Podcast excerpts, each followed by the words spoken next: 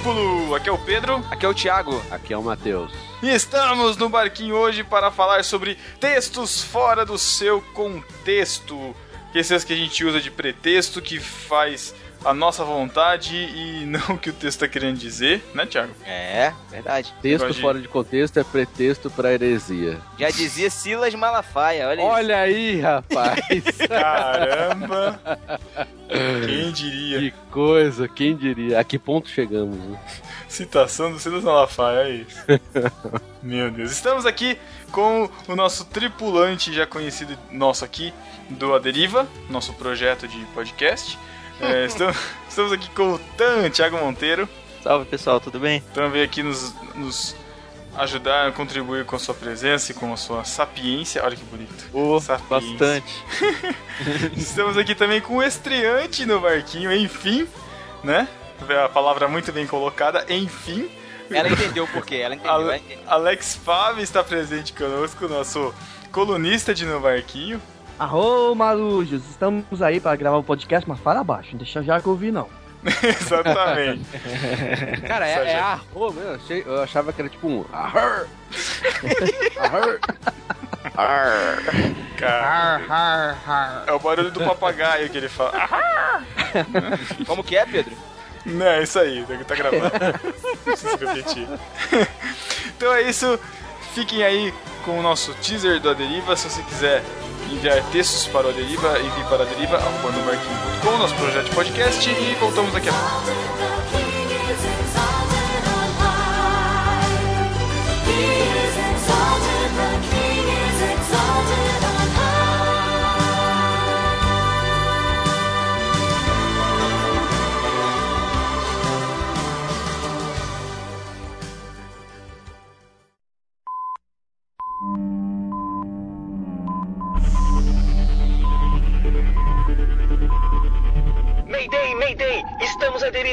Repetindo, estamos à deriva! A localização do nosso feed é nobarquinho.com barra a deriva.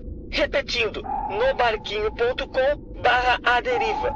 Por favor, nos respondam. Queremos saber se tem alguém ouvindo. Nosso rádio está quebrado, por enquanto podemos apenas transmitir. Mas estamos recebendo e-mails, sugestões, histórias, críticas. Mande para aderiva@nubarquinho.com. Repetindo, aderiva@nubarquinho.com. Por favor, nos respondam. Estamos à deriva.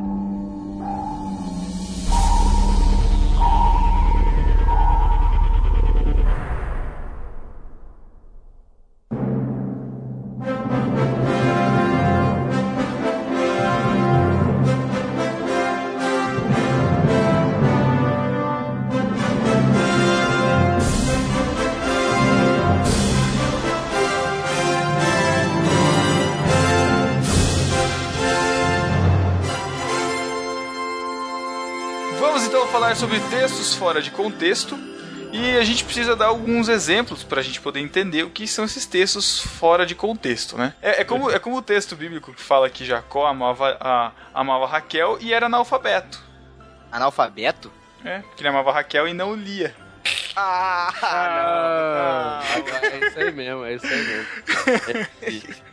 Isso tem uma... é um texto fora do contexto. É, tem uma passagem em Lucas também, Lucas 7,14, que, que é, provoca todos os. Uh, provoca a ânsia de todos os músicos ao falar que a música cura. Vocês sabiam disso?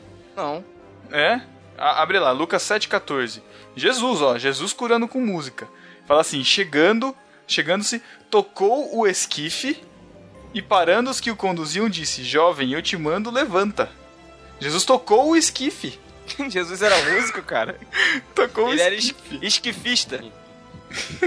Ninguém sabe o que é esquife, né? Não. Esquife, esquife é um caixão. que, que é um esquife? Exatamente. Sabe quando eu tirei essa dúvida? Sabe quando eu Esquife é um tirei essa caixão. dúvida? É. Quando, Quando eu fui no morreu. Museu Natural do Rio. Não, eu fui no Museu Nacional do Rio, aqui na Quinta da Boa Vista. Aí cheguei lá e vi um sarcófago, né, na área das múmias lá. Uhum. Aí eu olhei, tava escrito lá, esquife tal, tal, tal. Eu falei, "Ah, caraca, esquife é um caixão aí que eu entendi. Tá vendo como é que é Exato. importante a gente pesquisar? Exato, se você, não, se você acha que esquife é um instrumento, você vai achar que Jesus tocou o esquife, vai achar que ainda. Você ainda vai fazer uma ligação de esquife com o chofar, porque né, tá óbvio, e vai falar que o toque do chofar vai, vai levantar os mortos. Olha Pedro, eu já vi, eu já vi gente também que confunde. que confunde esquife com morto também. Não sei se vocês já viram isso, ouviram alguém falar. Que ele não. tocou o morto, é? Achando não. que o esquife era o morto. Não. Entendeu? Não. Como não, assim? Eu entendi, mas não, nunca ouvi então, essa. Não. Eu já ouvi o é, pessoal usando esse, cometendo esse erro, né? Mas enfim, acho que deu para entender mais ou menos o contexto, é, né? Pedro, e tem o pessoal também que diz que Jesus não gosta de futebol porque ele mandou tirar a trave e falava pra parar a bola, né? Caraca. Pera aí, é o podcast texto fora de contexto de piadas teológicas, cara. Isso, a gente começa a ideia, assim, né? A ideia é fazer as piadas logo no começo, né? Pra depois aliviar o, o restante, né? Texto fora de contexto é pretexto para piadas. Isso! Consegui. Tiramos a citação do Silas Malafaia do podcast, que beleza. Muito bom. Tem um time também que Deus manda a gente torcer, né? Qual? Ser de Santos porque eu sou Santos. Ah. ah essa foi ruimzinha. Essa acho que não precisa pôr, não. Caraca, esse editando mentalmente, olha isso. Mas você Já... sabe que o Corinthians perde pra caramba na Bíblia, né? Perde. Direto, cara. Todo domingo. Corinthians 1, né? versículo 3. Caraca, mano. Você sabe que tem uma concessionária também que é bíblica, né? Vocês sabiam? Issacar? Issacar. Isso é o nome de concessionária em Botucatu? Car de carro, né? Isso é... Ah, nossa. Essas piadas que explicar muito é muito difícil. É, essa foi explicar, muito ruim, explicar muito, não. Muito ruim. Vamos lá então, começando, vai, de verdade, esse negócio aqui que a gente já descontraiu muito. Diga. Posso fazer uma pergunta? Pode. Já, já, já fez, na verdade, né? Posso outra. fazer outra pergunta? Ah, já fiz de novo. É, eu aprendi desde pequenininho, não, pequenininho não, desde novinho na escola bíblica, que a Bíblia quando a gente abre a Bíblia, é Deus falando com a gente, né? Então tudo que está escrito lá não é Deus falando com a gente? O que está escrito lá é Ele falando? Isso. Sim. Então, mas o que está escrito lá vale então, né? Então, por exemplo, se eu pegar qualquer versículo, é Deus falando comigo, não é? Sim. Que, que estilo caixinha de promessas, né, Tiago? Isso, nesse estilo, não é isso? Ah, não, não. Aí não, né? Mas onde você quer chegar com isso, Thiago? Ué, então por que, que tem, tem que ter essa, essa análise do contexto? Qual a importância, Thiago? Cara, eu vou responder com uma frase que é muito dita fora do contexto bíblico. E Deus poderia estar dizendo a mesma frase agora. Eu me responsabilizo pelo que eu disse, não pelo que você entendeu. É uh, isso. Essa é boa. Boa, essa é boa. De quem quer? É? Hum. Ah, não sei, já ouvi em vários contextos. Em... Não é do Malafaia? Vocês vão botar o nome dele não. no podcast, né? Não, pelo amor de Deus. Não, eu já ouvi isso em muitos contextos, todos não cristãos, mas eu acho que aqui cabe muito bem, assim. É, não é à toa que existem... Hum, é, existe uma ciência de, de, interpretação de textos, né, hermenêutica, com muito, muitas e muitas ferramentas para que a gente consiga entender o, aproximar pelo menos o máximo possível daquilo que realmente é o que o texto queria dizer. E a gente vai passear por campos do tipo entender qual era a mente do ouvinte, qual era o tempo do ouvinte, qual era a expectativa do interlocutor e tudo mais. E a gente, uhum. a gente cai muito por ler a Bíblia com a nossa mente ocidental, por exemplo. Quando muitas Sim. vezes eu preciso ter uma mente oriental, que era o contexto original, isso sem contar todo o abismo cultural e temporal que existe, né? Uhum. Então, o trabalho de vencer todos esses abismos é monstruoso e é muito sério, né? Acaba é... saindo muita bobagem e é muito fácil, acaba sendo muito fácil de enganar o povo porque eu simplesmente pego uma coisa fora de contexto, como a ideia da caixinha de promessas, que aliás eu acho que deveria ser explicado, porque muitos ouvintes nossos cheirando a talquinha não devem saber o que é. cheirando a talquinha é ótimo, né? O Matheus, eu acho que ele é da época, né, do, das caixinhas de promessas, acho que você pode explicar legal, hein, Matheus? Bom, a caixinha de promessa, para quem não conhece, é uma caixinha com promessas.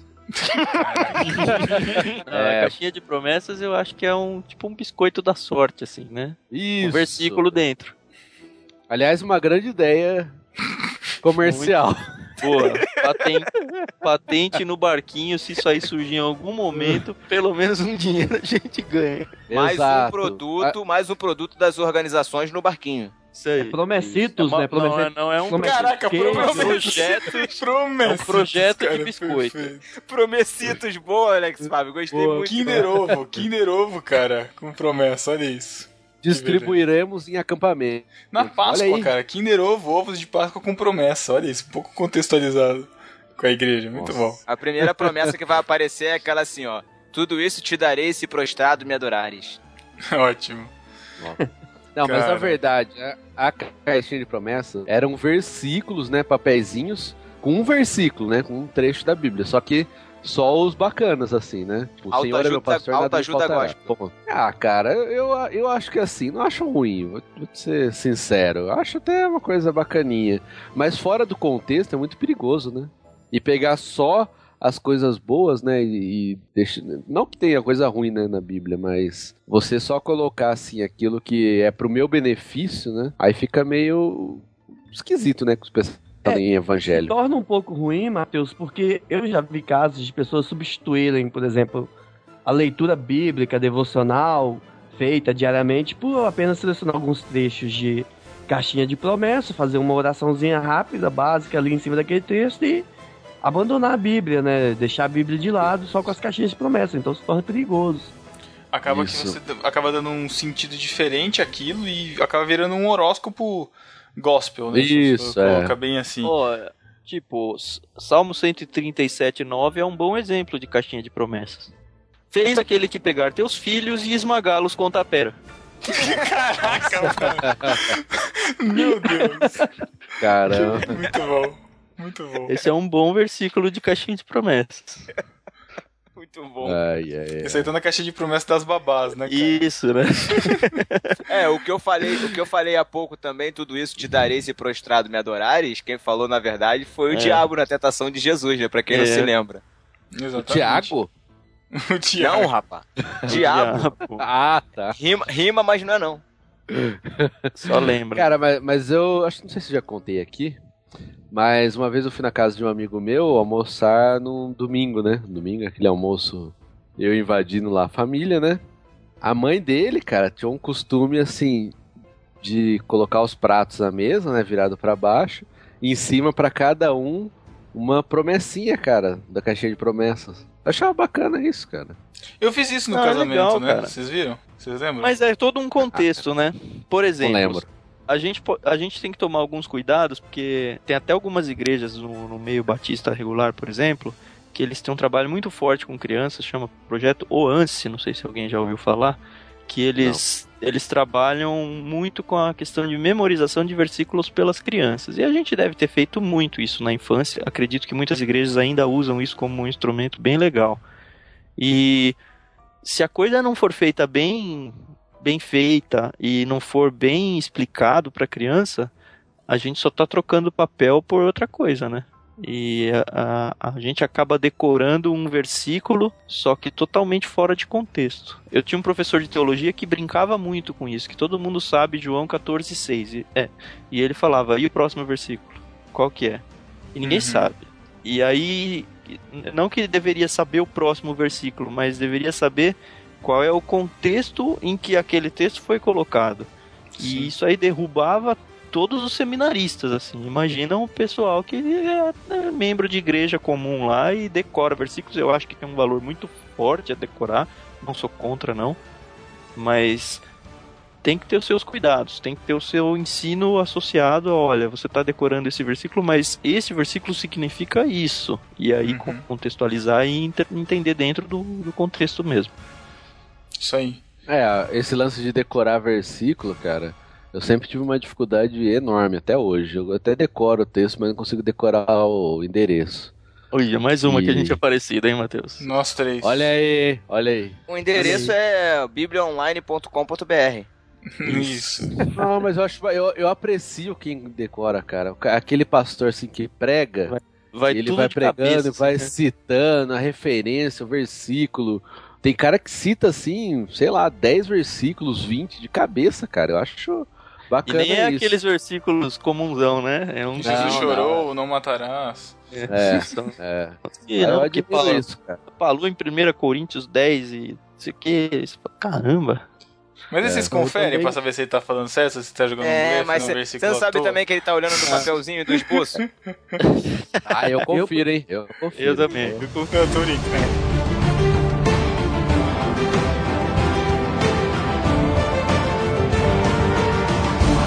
Vamos começar então? Vamos no, no mais famosão, que acho que é meio senso comum. Filipenses 4,13. Tudo posso naquele que me fortalece. Eita. Eita Deus, Até fala né? Deus. Tudo posso, Deus me fortalece. Eu não conheço essa música não, As cara. coisas velhas passaram, tudo novo para. Ih, rapaz, Caramba. olha o talento um aí, cantor aí, olha só, rapaz. Muito bom. Talento. Vai lançar o Talento. CD pelo selo no barquinho. A deriva Caraca. Um musical. projeto de CD. Um projeto de CD. A deriva musical, ótimo. Com um biscoitinho de promessa. É, esse texto, ele, ele é bem comum da gente se afirmar que a gente pode fazer tudo, que a gente tem capacidade para fazer tudo, que a gente vai superar todos os obstáculos, porque tudo posso naquele que me fortalece. É esse aí, sentido, O pastor termina É o a pregação super-homem, né? nessa frase, né? né? Você sai dando aleluias na igreja, né, cara? É. É a Sai frase de você levantar, né? O que que é, É a Alex? frase- É a frase que o camarada coloca no espelho dele, que ele levanta todo dia de manhã e vê aquele tudo posso naquele que fortalece. Exatamente. Aí ele já sai- né? Revigorado, né? É aquele adesivo de carro socado no, no, no, no eixo, né? Que tá passando na sua frente ali. Aquele chevetinho, né? Com o som ligado na Cassiane. Isso, exatamente. Sou preconceituoso aí, mano. Que isso? Pô, Thiago gosta da. Cassiane, já vi. aí. Cara, eu, eu não conheço nenhuma música dela, mas. Acho que ele não gostou de eu falar que era o chevetinho. Eu não tenho também um chevetinho, mas. E qual, e, e qual é o contexto do, desse, desse texto aqui que a gente falou, Ô Thiago? Pedro, acho que é legal a gente, antes da gente falar do, do contexto, a gente falar sobre a influência do, do- da interpretação triunfalista que muitas igrejas e muitos pastores fazem, que é sempre pegar a mensagem é, cristã e adequar à necessidade carnal das pessoas, né? De, de vitória, de bênção, de conquista. E é o que eles fazem, é o que eles fazem com esse texto aí, principalmente. Na verdade, esse texto, Paulo estava tava falando num contexto de negatividade. É, vamos dizer assim. Ele estava passando por uma aprovação. Ele estava preso, né, Thiago?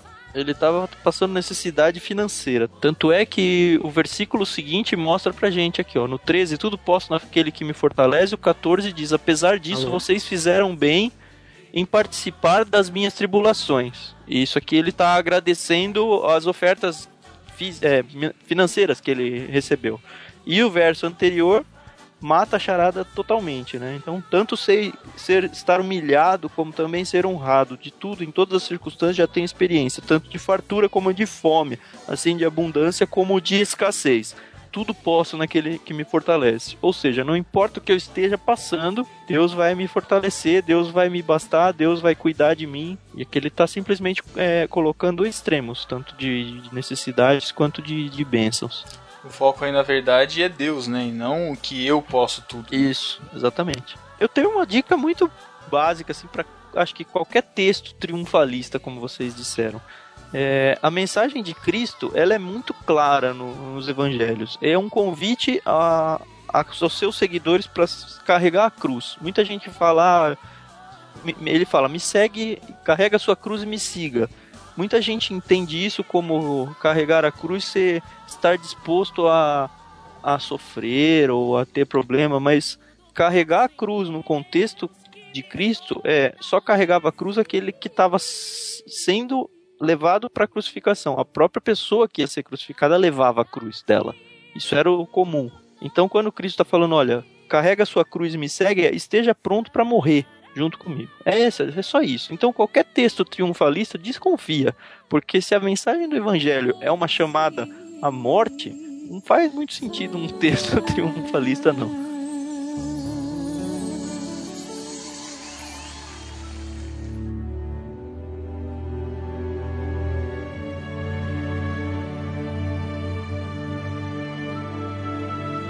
Bom, a gente podia falar agora do versículo preferido é assim, o salva-vidas de todo ungido, né? Salmo 105, versículo 15. Não toqueis os meus ungidos e não maltrateis os meus profetas. Ô Quer Deus, dizer fala Deus. É, quer dizer que o homem de Deus é intocável, né? Isso significa que falar também que o homem de Deus não pode ser, contest, é, não pode ser contestado, não pode ser a, a sua mensagem não pode ser argumentada. Qual o verdadeiro sentido desse versículo? É, deixa eu dar uma, uma dica aqui, né? Outra referência para o mesmo texto, primeiro livro Boa. do Crônicas, capítulo 16, Boa. que é um salmo de Davi. Davi está louvando a Deus com esse, com esse cântico e foi registrado no livro dos Salmos, né? Depois. É o que? É de quando ele resolve não, não atacar Saul, é isso? Eu já vi esse texto ser citado é, então. muitas vezes, cara. Muito mesmo. Até, até nesse, nesse sentido exato que eu. Na verdade, eu, eu acho que ele só é citado nesse sentido que o Alex falou, né? Só pra defender gente que, que fala besteira e que não aceita, que se acha superior às outras pessoas. Exatamente. O profeta, a mensagem do profeta sempre é verdadeira, não pode ser contestada. E É. Deus vai pesar a mão. É, não é? Verdade. Uhum. O que eu sempre Cara. escuto sobre esse, o que eu sempre escuto sobre esse texto é que o ungido, né? O ungido foi Jesus, né? Que ele é o, o ungido para que, que trouxe salvação e tal, e que a palavra ungido também significa de certa forma né, separado ou santo, alguma coisa assim, certo? Eu tô errado. Aham, aham. É, Olha só, contexto o aqui, o ungido é rei, né? Não, não, eu tô falando da palavra, não tô Não, falando não, do é. contexto no- do texto. em mas- Salmos, em Salmos tá assim, ó. Vou ler os versículos anteriores. Tô olhando a partir do versículo 11. Eu lhes dei a terra de Canaã como herança. Quando Deus fez essas promessas, os israelitas não passavam de um pequeno grupo de pessoas. Eram estrangeiros na terra de Canaã. Andavam sem destino pela terra, indo de um reino para o outro. 14. No entanto, o Senhor não permitiu que as nações maltratassem os primeiros israelitas. Pelo contrário, por causa deles, repreendeu reis poderosos, dizendo: Não façam mal aos meus escolhidos, nem maltratem os meus profetas. Então, Exatamente. O contexto Acabou, né? aqui quebrou, já, Rebentou já. já acabou, nem precisa nem É, explicar. já acabou. É, Uhum. o contexto aqui, Deus Então, o chamando contexto- a nação de Israel de escolhido, e, e essa frase aqui está dizendo para os reis inimigos de Israel. Exatamente. Mas se você for contextualizar, trazer o texto para a nova aliança, o não toqueis os meus ungidos pode ser algo assim: em vez de um camarada usurpador, um lobo em meio, em meio de ovelhas, se defender, na verdade o não toqueis os meus ungidos é evitar a ação desse lobo, porque não toqueis os meus ungidos é um ato de Deus para proteger o seu povo. Assim como Deus protegeu Israel, ele quer proteger a sua igreja. Então, o lobo que está vestido de pele de ovelha, querendo dominar a igreja, na verdade é quem realmente está tocando nos ungidos. Você me Perfeito. entende? É o contrário, né? É exatamente o contrário. O camarada que, que abusa do poder para poder subjugar a igreja, na verdade está tocando nos ungidos de Deus. Caraca, está tocando nó na igreja. Não, não, eu, eu entendi perfeitamente, cara. Tá perfeito, mas foi muito, foi muito bom. Muito bom, cara. O lobo que fala é o lobo que tá fazendo. Exatamente. Você pega Muito o texto bom. e esfrega na cara dele da próxima vez que você ouvir, discípulo. não, não é assim não, Thiago. Tem que Não, ser com amor. faz com amor amor. de. Ah, desculpa, cara. É porque eu tenho essa, esse lado árabe meu, Ah, sempre aflora. É, você precisa tratar isso com discipulado, meu filho. Eu tenho um texto aqui que acho que cabe bem, é, Gal- Ah. pra, meio que para fechar esse aí, Gálatas 1:9. É, eu vou partir do 8, mas ainda que nós, é, Paulo falando aqui, hein, apóstolo, mas ainda que nós, ou mesmo um anjo vindo do céu, vos pregue evangelho que vá além do que vos temos pregados, seja anátema, ou seja, maldito. Assim como já dissemos e agora repito, se alguém vos prega evangelho que vá além daquele que recebesse, seja anátema esse escudo invisível aí, um campo de força que alguns pregadores tentam colocar em volta de si, é, tem que ser revisto, porque a gente vê a Bíblia exaltando os bereanos, como todo mundo já, já ouviu falar, porque ouviam a pregação dos próprios apóstolos e iam para casa olhar nas suas, nos seus manuscritos se era isso mesmo, e eles foram exaltados por fazer isso. A gente tem alguns textos no Novo Testamento aqui, então, dizendo que, olha, prestem atenção, porque o evangelho já foi pregado, vocês já conhecem. Se alguma coisa for contrária a isso, é, tem que ser maldito a coisa. E se a gente quiser usar um texto do Antigo Testamento, que esse pessoal gosta de usar, quanto a não, não toquem num profeta, é, a profecia diante de Deus, ela, o profeta era testado pela profecia funcional ou não. E se ela não funcionasse, se ela não acontecesse, o povo tinha autorização de Deus para matar o profeta. Porque não Ah. era profeta de Deus. Aham. Olha aí, Pedro. isso hoje, nossa, ia fazer a festa. Caraca, mano. Rapaz, ia faltar guilhotina, hein? Nossa. Cara, por isso que eu falo, cara, falta, um- falta sabe o que falta nas igrejas? Uns dois, uns dois irmãos armados, cara. Que é isso, Thiago? Quando um falar, um falar besteira, heresia, tentar manipular o povo, dar um tiro na canela. Nunca mais o cara aparecia. Meu Deus Que do céu. isso? Em é Tiago carioca mesmo, hein? Muito assim. Em Tiago 3 nós temos, meus irmãos, não vos tornei muito de vós mestres, sabendo que havemos de receber maior juízo. E aí ele É. começa a falar sobre a língua, dizendo que do perigo da língua e os mestres por estarem lá na frente, falando sobre a- as verdades de Deus, tem que tomar um cuidado ainda maior sobre a língua, porque vai ter um juízo bem mais tenso. Então, Peraí, então esse contexto da língua não tá falando pro irmão fofoqueiro. É isso mesmo? Não. Ele tá falando, mas ele começa a tratar a língua com o líder. E aí ele vai descer. ah, olha só como é que é muito mais rico do que a, a poça de água rasa que a gente conhece, hein, cara. Ga- o, o- o ótimo é que o, o Thiago tira.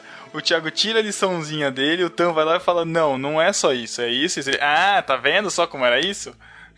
Mas é, eu tô aprendendo aqui, cara. Tá bom, Ah, tô Desculpa se eu sou humildinho. tá bom. Ah,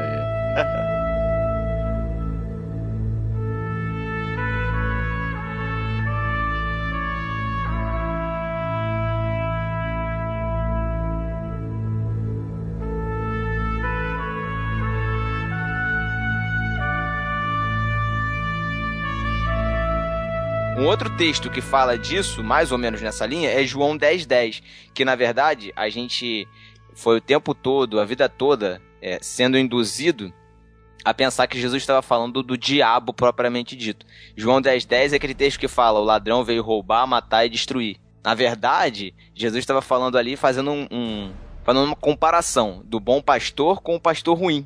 Se você for pegar o contexto de João, do capítulo 10 de João, ele mostra isso, que o bom pastor dá a vida pelas ovelhas, mas o, o ladrão, o- aquele que quer acabar com as ovelhas, ele veio roubar, matar e destruir. A vida toda eu, eu aprendi que o ladrão do versículo 10 era o diabo. Na verdade, analisando o contexto, Jesus não estava falando muito bem isso. O que, que vocês acham? Porque se você for falar que os anteriores são pregadores falsos, ele tá falando no 8 que todos quantos vieram antes de mim são ladrões e salteadores. Então, quer dizer, Exato. Quem são os que vieram antes de Jesus Cristo? Não, for, não, não é o diabo que ele está falando, ele está falando de quem veio antes dele. Quem veio antes dele? O diabo. Claro que não, cara.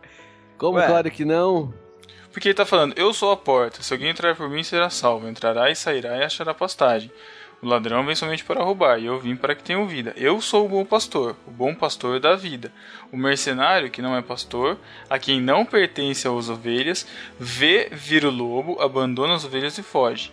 Então o lobo as arrebata e as dispersa. E aí? E aí? Cadê a sua teoria? O que, que tem? Tá falando do diabo aí? Vocês acham que tá falando do diabo?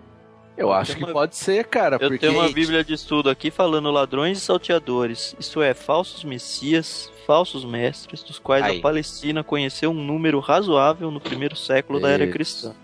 Parabéns, é isso chefe. que- Pronto, Não, esclareceu. é isso que é, esclareceu, Thiago, mas é, não, não tá falando Thiago- do o diabo, Thiago- cara. É isso o que eu tô Thiago dizendo. tá numa missão, tipo assim. É que nem ele tava falando, não é a oração que tem poder, é Deus que age através da oração. Não é o diabo que ele tá falando, são os falsos profetas que agem, né? Entendeu? É, mas a- aí nesse caso, os falsos profetas agem em nome de quem? Mateus, o que eu tô querendo Não é de si, não é de si próprios, entendeu? Não, Mateus, É- é o que eu tô querendo dizer é que Jesus não, não tinha em mente, ele não tinha em mente Como é que você sabe que ele não usar... tinha, essa- Não Thiago? tinha, cara. Pelo contexto, você... Isso que eu tô querendo dizer, a importância de ler o contexto, Será que não É passou um essa. pensamento na mente dele assim, falou, pode ser o diabo? Como é que você vai a, inten... a, a intenção, a- a, a importância de ler o contexto é exatamente essa, pra gente extrair do texto exatamente aquilo que o texto quer dizer. E a vida toda me venderam que esse ladrão do versículo 10 aqui era o diabo, Satanás, exatamente. Não, eu acho que a pode figura. ser, pode ser simplesmente um pastor ruim. Isso. Perfeito. Ele tá É que exaltando ele como o pastor perfeito, Cristo como o pastor perfeito. Quando vem algum ladrão, e aí mais adiante ele fala que o bom pastor dá vida pelas ovelhas, o mercenário, o mercenário aqui não é num sentido ruim, não. A, própria NVI traduz esse mercenário como assalariado. O assalariado não é o pastor a quem as ovelhas pertencem. Assim, quando vem, quando o lobo vem, abandona as ovelhas e foge. Então, a questão de Cristo ser realmente aquela aquele vínculo amoroso onde as ovelhas realmente vão segui-lo e não simplesmente um cuidador de, de ovelhas. É, e ele não tá fazendo, ele não tá fazendo um, um, O que eu tô querendo dizer é exatamente isso, é que a gente tem a mania do maniqueísmo de dizer assim, ah, Cristo tá do lado, o diabo tá no, no É, extremo você oposto. Você entendeu? Uhum. Foi ne- nesse sentido que eu aprendi. É porque- e é por é isso que eu, Ele que eu não, vi a tá, importância. ele não tá citando exatamente o diabo, porque a Exato. frase é exatamente essa: o diabo vem para matar. Não é o destruir. diabo, veio, Ele é tá o ladrão. ladrão. Isso, entendi. Certo? Entendi. entendi. Bom, com a explicação do Tan eu aceito. Caraca. tá muito bom, Eu vou, Thiago. eu vou parar de falar esse negócio aqui, viu? Caraca. Fica valendo a versão do Tan, né? É, sabe o que, que é, cara? Sabe o que, que é? Que, gente, discípulos, sim, entendam. Entendam. O Mateus, ele é pago pra discordar de mim, gente. É isso, é o personagem dele. Não sei se vocês já pegaram isso nesses 58 episódios, 57 episódios que a gente tem aí. Tá bom. Tiago, eu não preciso ser pago pra discordar de você. Eu me melhor.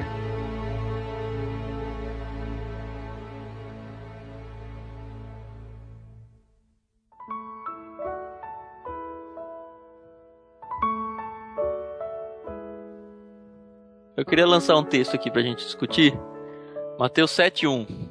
Isso Mateus ouvi- 71, com certeza. Mateus 71. Já ouvi tanto de descrente isso, mas tanto. Até Qual de é crente. texto, tá?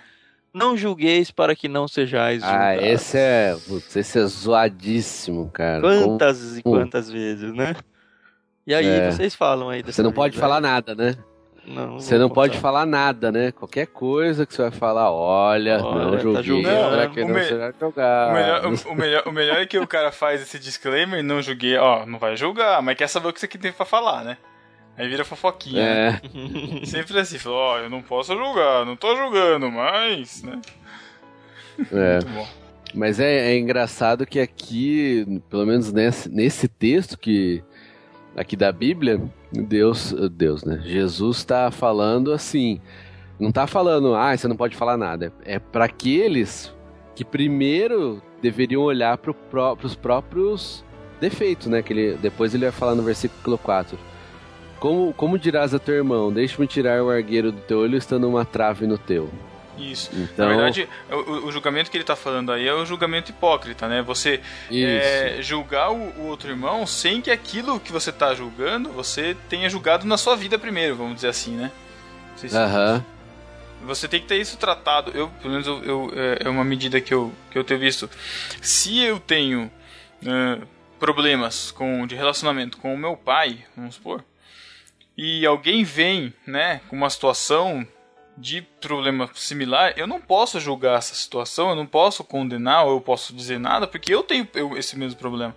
Né? Eu tenho a trave no meu olho, preciso tirar essa trave no meu olho primeiro, para daí poder ajudar o irmão e fazer julgamento, não julgamento de apontar o dedo, mas julgamento de analisar a situação, exortar, enfim, e, e tirar a lição, né? E ensinar o que tem que ser ensinado. Dentro É, do corpo de Cristo, no, no verso 5, ele fala: Seu hipócrita, tira a primeira trave, como vocês já mencionaram.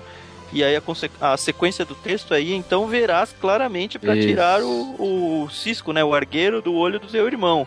Uhum. E num contexto de, de igreja universal, num contexto de, de corpo, é, um levantando o outro quando cai. é, tem toda a questão de, da, da disciplina bíblica, que é um estudo muito legal de fazer, mas mais amplo do que cabe aqui pra gente, mas é a ideia de, de exortação. Exortação é um dom espiritual, não é? Tiago, fora que, fora que a Exato. Bíblia em vários outros lugares é, orienta que a gente julgue segundo a reta justiça, né? Se, na- se a gente se a gente disser que Mateus 7 está dizendo pra gente não julgar de forma alguma, a Bíblia tá entrando em contradição. É, o que ela tá fazendo é justamente o que o Pedro falou, esse julgamento hipócrita. Mas, moçada, esse versículo também não é muito usado também por pessoas quando acontece, por exemplo, eu não sei como é que vocês usam na igreja de vocês, mas a gente usa na minha igreja o estar disciplinado, que é a Hum. pessoa que confessou um pecado e o estar de banco, como vocês dizem, né? Uhum. Então, Como vocês alguns, dizem, é alguns usam esse versículo, é, e alguns usam esse versículo para se defender. Não, você não pode me julgar, né? Porque tá certo, eu, eu tive esse problema, mas fulano é assim, fulano é assado. E começa a, o- a metralhadora de acusações, né? E se a pessoa se usa esse escudo, com, é, usa esse versículo como escudo para se proteger, mas uma vez eu conheci um, pato- um pastor metodista na época que eu trabalhei numa rádio, e ele me disse uma palavra muito sábia, né? Ele disse, Alex, se alguém chegar pra mim e falar, pastor, eu caí em adultério, ou eu voltei a beber após 20 anos de abstinência, o que eu faço? O que o senhor pode fazer por mim? Ele falou assim, o máximo que eu posso fazer por você, irmão, é orar junto com você e chorar junto com você nesse momento. Então, o não julgueis para não ser julgados é aquele negócio de participar da aflição dos justos, né? Aquele negócio de sorrir com os, os que sorriem, mas saber viver a aflição dos que estão em aflição também. Faz parte do viver em comunhão em igreja, participar da- das aflições uns dos outros, né? Então nós não vamos julgar dando veredito. Né, eu acho que essa é a questão do não julgueis para não ser julgado, porque com o mesmo julgo que nós julgamos, um dia Sim. nós, nós seremos julgados. Está aqui no contexto do- de, de Mateus 7.1. Então, Exato. eu é, num acho que contexto de corpo, o objetivo é restauração sempre, é né? restauração, É. exatamente. Porque se, nós, se a gente corta um dedo da nossa mão, o resto do corpo trabalha em prol daquele dedo. Se você, é, você vai evitar contato com aquele dedo, você vai evitar, sabe, todo o corpo vai se movimentar para que, pra que esse corte venha cicatrizar mais rápido. Então, na igreja de Cristo é a mesma forma. Em vez de menosprezar a parte ferida, nós devemos recebê-la, porque é nosso papel como igreja. Afinal, a igreja não é lugar de gente sã, mas de gente que precisa de cuidado. Né? E nós vamos precisar de cuidado aqui até o momento que partimos para a eternidade.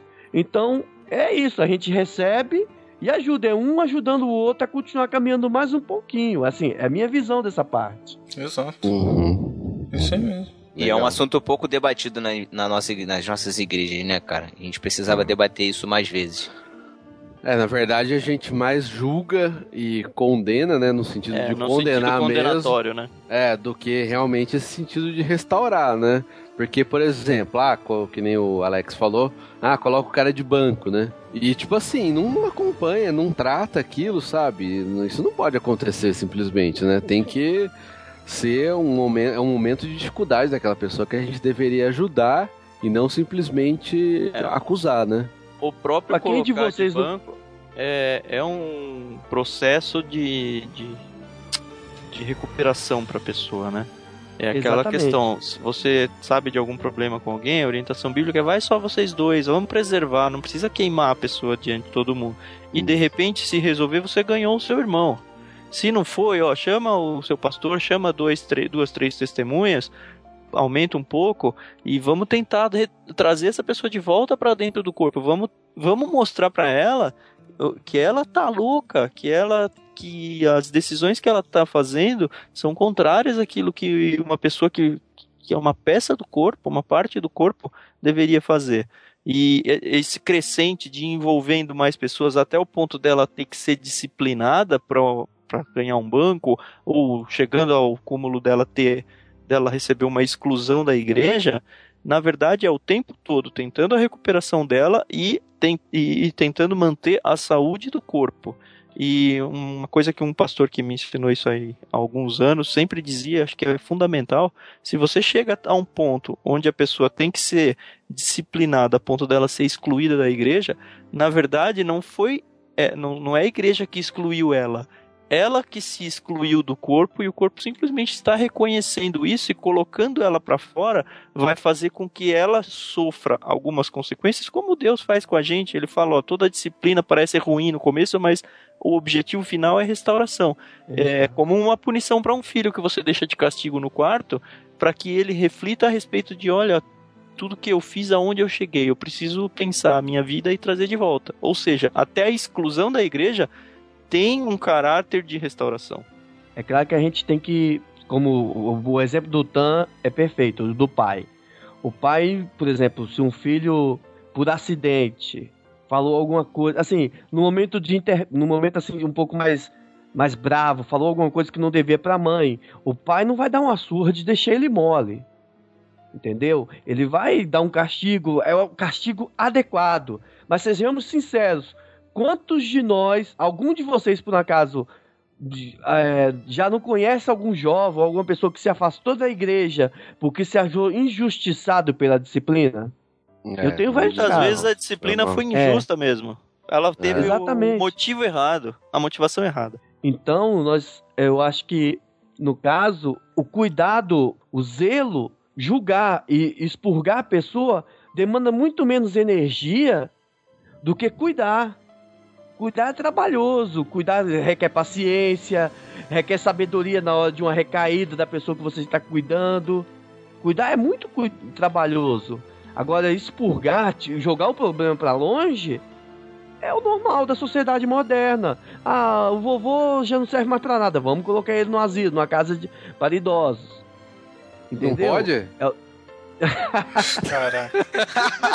Esse Isso é Matheus tema para outro podcast. Eu, Exatamente. eu, eu já lembro do Família Dinossauros, né? Ah, Nossa, é é, verdade. O dia do arremesso. Dia do Empurrava no, arremesso. no poço de piche, né? É verdade. Sensacional. Vovô Simpson, né, cara? Olha lá, o tanto que o vovô Simpson Ah, é bem pô, tratado, né? Também, é mesmo.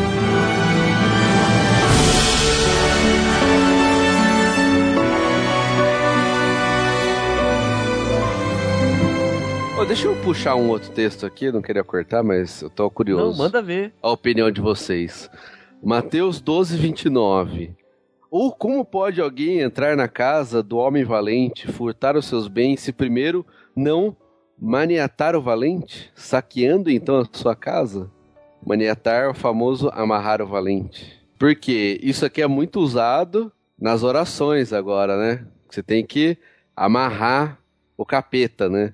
E a referência bíblica que Saiu se daí, usa... então é. Caraca, sabia, é não. desse versículo? Eu não sabia que era daqui. Vocês sabiam? Não.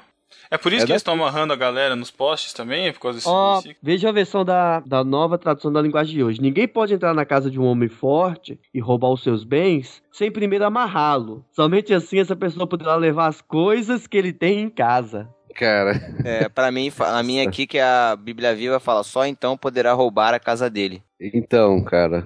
Mas aí, então, vamos só explicar qual é o contexto desse versículo, que isso é importante. É, os fariseus estavam acusando Jesus de expulsar demônios através, por, é, por intermédio de Beuzebu. Beuzebu, é esse que é, é. o, que é o príncipe dos demônios. Então, Jesus conhecia os pensamentos dele, fala no versículo 25, e aí ele começa a contar a história dizendo que um rei dividido acaba em ruína. E aí Isso. termina com essa, com essa frase aí. Uma pessoa não pode entrar na casa de um homem forte e roubar seus bens sem primeiro amarrá-lo. Só então poderá roubar a casa dele. E aí? E aí? Cara. Eu pergunto, eu vim com a dúvida. Entendi. Não, eu acho que assim, primeiro, isso aqui não se aplica para uma oração quando você tem que amarrar o diabo, né?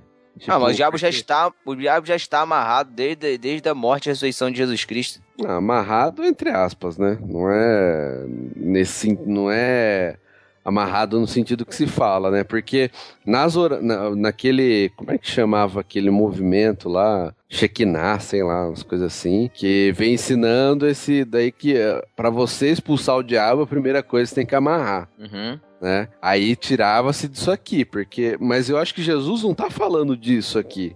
Aliás, tenho certeza que ele não tá falando disso. Ele tá se referindo a outra coisa é, no, no reino espiritual, né? É, a, a grande questão, cara, isso tudo, essa, essa, esses ensinamentos que a gente tá vendo, por exemplo, esse que você citou agora, vem tudo dessa corrente de batalha espiritual. Eu não Isso, conheci batalha isso que você falou. Isso não conheci isso que você falou, mas eu tenho certeza disso. Que é essa mesma galera que sai pela cidade fazendo um ato profético, dizendo que a cidade é de Jesus, sai a galera que sobe no helicóptero jogando urina na cidade pra dizer que tá demarcando igual o leão, demarcando o território igual o leão. É a mesma. É tudo farinha do mesmo saco. Mesma coisa. Falta de entendimento bíblico e entendimento da obra redentora de Jesus Cristo. Só isso. É, mas isso aqui vem antes disso, tá? Porque eu ouço desde criança aqui, né? Tá amarrado. É o famoso tá amarrado, né? Agora, mas- por que da um, por que que surgiu desse texto aqui que não dá referência assim de Ela, antes, é que antes ele tá falando assim no 28, né? Mas se eu expulso os demônios pelo Espírito de Deus, logo é chegado a vós o reino de Deus. Ou, aí ele entra, né? como pode alguém entrar na casa do homem valente, furtar os seus bens, se primeiro não amarrar, amarrar o valente, saqueando Esse- então sua casa. Esse 28 é o contraponto que o Thiago falou, né? Que ele tava. As pessoas estavam falando, ah, você é expulsa pelo Beuzebu. Ele fala, cara, não posso. Não pode um líder dos demônios expulsar os demônios, não faz nenhum Isso. sentido. Tem que ser o contrário. Que aí ele tá falando, olha, você tá falando que eu expulso pelo Beuzebu. Não faz sentido, é inconsistente. Ele tá falando. Se porém eu expulso demônios pelo Espírito de Deus, certamente é chegado o reino de Deus, porque o contrário aos demônios é, o- é Deus aqui, né? Então, Isso. se eu tô expulsando os demônios e eu sou contrário a eles, e não posso ser a favor, não faz sentido, é, então chegou realmente o reino de Deus sobre vós. E aí ele acha que ele usa esse, essa questão do valente num contexto de, de olha, primeiro Uhum. você tem que travar, acho que talvez até num contexto de, de demônios mesmo, mas é tipo Mas- uma ilustração. É uma, é uma. É uma analogia, na verdade, né? Isso, isso. É. Uma analogia que ele faz, explicando o que, que ele tá fazendo. Não é o que a gente tem que fazer, e sim o que ele está fazendo naquele Isso. momento, cara. É Aqui isso. na, na, na Quem Bíblia... tá saqueando a casa aqui é Cristo, né? Isso, É. exatamente. Não é a gente que É. tem que saquear. Essa é a grande Na- questão. Na Bíblia, a mensagem, ele, no, no verso seguinte, no verso 30, ele fala: Isso é guerra e não há território neutro. Então, esse assalto à casa, né, essa tomada da casa, não vai ser uma, algo pacífico. Acho que é isso que ele está querendo dizer. Ele fala aqui na, na mensagem: Acha possível, em plena luz dia, entrar na casa de um homem forte e acordado e roubar os seus bens sem amarrá-lo primeiro? Quem que não vai oferecer resistência a um ladrão? É, ainda mais sendo uma pessoa forte, enfim, que é alguém que está invadindo a sua casa. Amarrem-no e então poderão roubá-lo. Ou seja, Isso. tem que ter uma estratégia pra enfrentar isso. Isso, não, posso- eu acho que é uma. não uma vai ser algo super simples assim, né? Eu, eu, É. eu vou, eu vou me deparar com um problema real e, e, e, e- e, de certa forma difícil, eu preciso enfrentar isso. Isso é uma É. guerra. E eu acho É, que quando ele uma- fala, quando ele fala do é chegar do reino de Deus e ele tá fazendo a referência que é amarrar o valente, é quando, quando ele tá falando do expulsando os demônios, né? Ele tá expulsando os demônios e esse saque, né? é, quando ele tá saqueando, é quando ele tá implantando o reino de Deus, né? Tá, sei lá, talvez uma referência Isso. às almas que ele tá salvando para si mesmo, né? E aí ele dá um ultimato nos. É os fariseus que ele está, que ele tá falando aqui? Eu não, eu não- É, ele, ele tinha acabado de curar um endemoniado, né? Esse era o Isso. tema do assunto.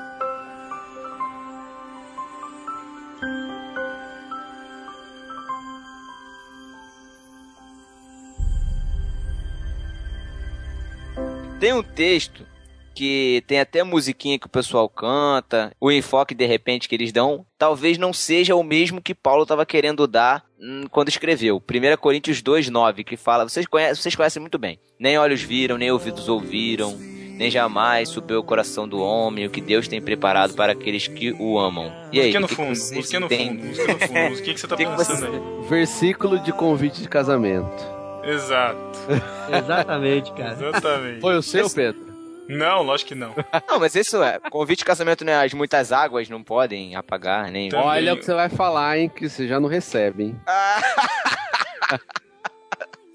O, o meu foi diferente, acho que foi Oséias 2.9, se não me engano, eu não lembro exatamente. O povo perece por falta de conhecimento. Caraca, mano. Sai dela, povo meu! A ideia geral do texto, quando ele é lido Não, não, isoladamente, só do versículo, isso, é isso aí. então, como eu estava dizendo, a ideia desse versículo li- lido isoladamente é que existe uma promessa, eu já vou usar todos os clichês possíveis aí, né? Mas existe uma promessa de algo que vai vir, que pode ser o meu meu o meu pretendente que eu estou esperando, enfim, né? O, o escolhido que eu estou escolhendo esperar, enfim. Pode ser o meu carro, pode ser a- o meu emprego dos sonhos. E vai ser muito melhor do que eu estou imaginando, porque nem olhos viram, nem ouvidos ouviram, nem jamais penetrou em coração humano que Deus tem preparado para aqueles que o amam. Então o que, eu tô, o que Deus tem para mim é algo muito maior que eu nem consigo imaginar. É essa a interpretação. Ah, É essa, isso que as só pessoas falando de geral. interpretação. A interpretação geral de Ah, tá. e É isso tradicional, né? Então, É, não ou- é isso. Peraí, peraí. Ou o pessoal fala do céu. Ou vocês nunca viram Tudo essa, bem. essa não, mas, não, mas- mas não, não tá fora, ué. A gente pode esperar Peraí, que seja peraí. o céu também. No contexto não tem nada a ver com o céu. Não tem, eu não tô falando no contexto, Thiago. Eu tô falando que as pessoas esperam quando escutam esse versículo fora do contexto. Ah, Eles podem exatamente. pensar em bênçãos sem medidas, podem pensar em céu, eles podem pensar em tudo de, de benefício, de bênção, tudo possível pra ele, pra própria pessoa, pro próprio benefício. O pessoal pensa no futuro. Na verdade, esse versículo tá falando do passado. no É futuro, Cristo, na né, verdade, que foi colocada como novidade na Terra. é né? Exatamente. eles pensam, as pessoas pensam no futuro Mas certo, também cheio de esperança aí- e paz, muita paz. Prime- Primeiro que isso é uma situação de Isaías, né? Isaías 64, 4. Isso, isso aí. E Isaías estava falando lá do é futuro. profético. Prof- Então, Isaías estava falando no futuro e, e Paulo tá falando no passado. Não, é, ele tá, falando, ah, tá falando presente, né? Ele É, tá um citando Isaías. É, e tá falando do- da nova situação com Cristo, né? Isso. Através da descida do Espírito Santo. Mas o verso 8 já entrega, né? Sabedoria essa que nenhum dos que nenhum dos poderosos desse século conheceu, porque se tivessem conhecido jamais teriam crucificado o Senhor da glória. E aí ele cita Isaías, dizendo que, cara, era uma coisa totalmente inesperada, ninguém conseguia conceber que algo tão maravilhoso ia acontecer.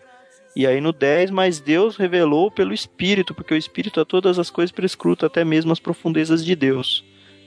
E Nossa, aí ele começa a fechou. questão de qual- quanto que o homem consegue compreender ou não compreender a Deus, e, e aí ele fala da maravilha que é a salvação, que era totalmente inimaginável.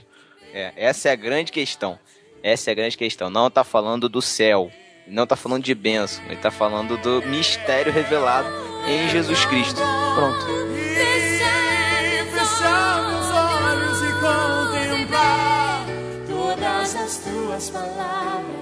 Tuas promessas pra mim,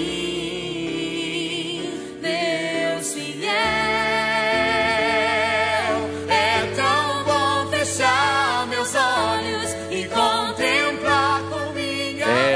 Falar de um que me irrita profundamente e direto nos cultos é citado, Uhum. que é Malaquias 3:10. Nossa, meu Deus. Trazei todos os dízimos à casa do tesouro, para que haja mantimento na minha casa, e depois fazei prova de mim nisto, diz o Senhor dos Exércitos.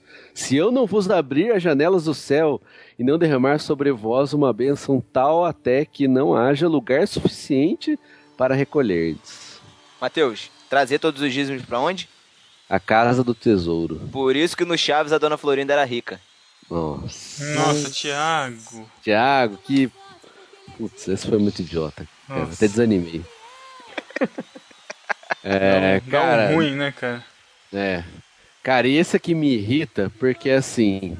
Não vou nem entrar na questão do dízimo. Acho que é um tema para um podcast. Que eu tenho E muitas coisas a falar sobre isso. Eu e o Thiago vamos discordar também, porque ele é aliancista e eu não sou. Acho que O tem Thiago, nem, o Thiago nem sabe o que ele é. É. e assim, o que me irrita, cara, é colocar. Você é bobo, Matheus. O que me irrita é que colocam isso aqui, tipo, totalmente fora do contexto em que ele tava, porque lá em Malaquias ele começa falando, é, o profeta começa falando com os sacerdotes, é uma crítica aos sacerdotes, né? Todo o funcionamento do, do templo, como estava zoado ali naquele momento, né? E aí ele conclui. Conclui não, né? Mas ele vai falando nessa parte do, dos dízimos e das ofertas, né?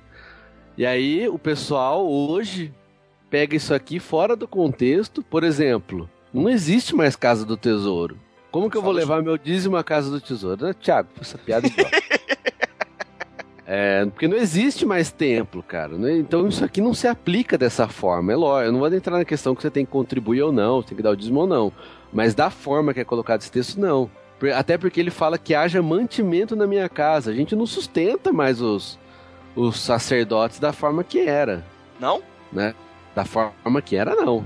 A gente tem os pastores aí pagos, né? Ou não. E que não No são caso da- sacerdotes, né? Que Muito não, importante todos, se for, se for sustentar todos os sacerdotes, somos todos nós. É. Aí talvez até boa, faça até faça o sentido, né? O mantimento não é só na casa do pastor, mas é de todos os membros da igreja, né? É, e aí, só que aí vira, por causa do isolamento desse texto, vira assim: ah, você dá o dízimo, Deus abre a janela do céu, você vai receber todas as bênçãos, né? Você vai ter tanta coisa que Deus vai receber que você não vai ter nem onde guardar, né? É, E- Esse é o maior problema, né, Matheus? Porque passa a ser uma coisa de merecimento. Não, eu devolvo o dízimo. Isso. Agora, como diz o, o versículo, eu posso cobrar de Deus. E Aham. isso é de uma incoerência, de uma. Meu Deus do céu, que coisa incoerente, porque cobrar Deus, quem sou eu pra cobrar alguma coisa de Deus, sabe? Ah, Eu, ve- eu- eu vejo muito isso, mas assim, é, é- tá muito intrínseco, cara. Tá muito. É, é, muito forte isso, cara. Às Tá vezes eu- arra- arraigado, né? Já tá Isso, na às vezes eu converso com a, às vezes eu converso com a minha, com a minha esposa e outra gente tava conversando, falei, nossa, porque ó, eu dei, eu dei o dízimo esse mês e olha só, achei um dinheiro, é, veio um dinheiro que eu não tava esperando. Falei, mas não veio o dinheiro que você não tava esperando que você dizimou. Entendeu? não, não, mas é sério, Não, mas, mas, não, é, sério, não, é, gente. não é ruim, É não, é, não é- sério. a pessoa não tá com o pensamento é, Exato, é, não, não é pensamento, é, é tipo, que o negócio é. arraigado mesmo, né? É- é- ela acha que realmente é uma bênção de Deus, que veio de Deus, porque ela dizimou, não porque, tipo, sabe, porque realmente aquele dinheiro foi propício naquele, naquele momento, entendeu? Pode ser, e, e eu já falei isso pra ela, pode ser que a gente possa estar passando um momento de, de dificuldade financeira, eu posso estar lá dizimando, é, dar, dar tudo que eu tô, tô- tudo que eu tenho e mesmo assim continuar, continuar é, até me afundar mais, cara, sabe? Não é isso que. Deus quer. Você dá Porque o de dízimo e você sabe que vai faltar e falta mesmo, cara, pra alguma coisa. Exato. Não que vai faltar assim, não tô falando da- do alimento, vai passar fome. A questão não é, não é o legalismo de você dar a oferta e justamente dar oferecer, é, esperando algo em troca. Você dá em amor. Aham. Você dá porque você ama Cristo, né? E é por isso. E esse texto Eu- não, é, não é muito exatamente isso que ele, que ele tá falando. né? É, até porque, por exemplo, eu como cristão já passei pelas duas situações. Já passei pela situação de não dar o dízimo, olha aí. E, e assim, Deus abençoar, sabe? Não tô falando que é o certo, não tô falando que a gente não tem que contribuir, mas situações na vida que aconteceram, que acabei não dando dízimo, mas Deus me abençoou, não faltou, muito pelo contrário, né? E Mateus. teve situações de que eu entreguei o dízimo e acabou faltando para outras coisas, entendeu? E nem por isso Deus deixou de me abençoar não. Eu acho que faz parte de uma vida cristã, um- uma consciência que você tem em Deus. Uma das coisas que fazem parte da sua vida é a- o que você contribui. O Matheus, é, uma vez um rapaz veio me perguntar na igreja: Alex, eu tô apertado esse mês, eu tô, olha, minha situação tá crítica e eu, e eu ou eu pago, ou eu devolvo o dízimo, ou vou ter cobrador o mês inteiro na minha porta. Eu falei, rapaz, deixa o dízimo, ora, re- faz uma reeducação, faz um, um replanejamento das suas finanças. Quando tiver tudo direitinho, você volta a dizimar. Porque é mais feio o seu nome ficar sujo na praça, como olha lá o cristão que não, não, paga, não cumpre seus compromissos, do que você ficar um ou dois meses sem o seu nome estar escrito no caderninho de dizimante, dizimantes da, da igreja. Então é mais feio o seu nome estar no SPC, no Serasa. Acontece, às vezes acontece. Mas é mais feio, eu falei pra ele, vai ser mais feio do que você deixar de dizimar na igreja. Nós temos que entender você Aham. sabe, o seu coração é sincero para com Deus, que você quer contribuir. Mas espera, arruma a tua vida. Aí depois você vem contribuir com alegria, porque Jesus vai te ajudar. Deus vai te ajudar a, a ter essa reeducação e vai te ajudar a arrumar as finanças na sua Uhum. vida. Peça para Deus para te ajudar e ele vai arrumar. Olha, o salmista diz assim: olha, fui novo, hoje já sou velho, mas eu nunca vi o justo passar necessidade. É nessa palavra que eu me pego, sabe? Olha, eu nunca vi, sabe, um justo Uhum. passar necessidade. Você não vê na igreja, você não vê nenhum membro. Eu, eu novamente estou citando Silas Malafaia, não acredito.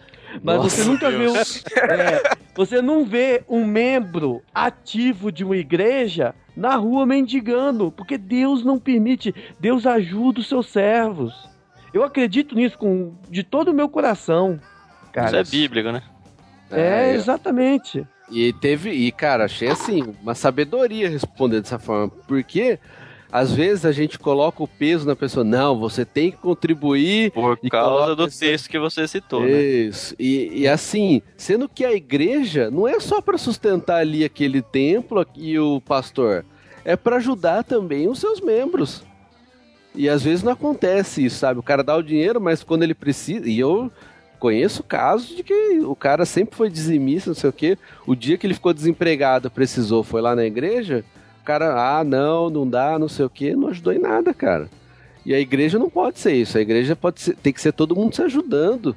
Matheus, Né? só, pra, só pra lembrar que no mesmo texto, muito próximo do que você leu, existe a palavra roubar também, que, que é, É, usada usada, também né? pra É reforçar isso. né? muito Ah. usado pra assustar crente, rapaz. Assustar, é. Do que me Imagina. roubais?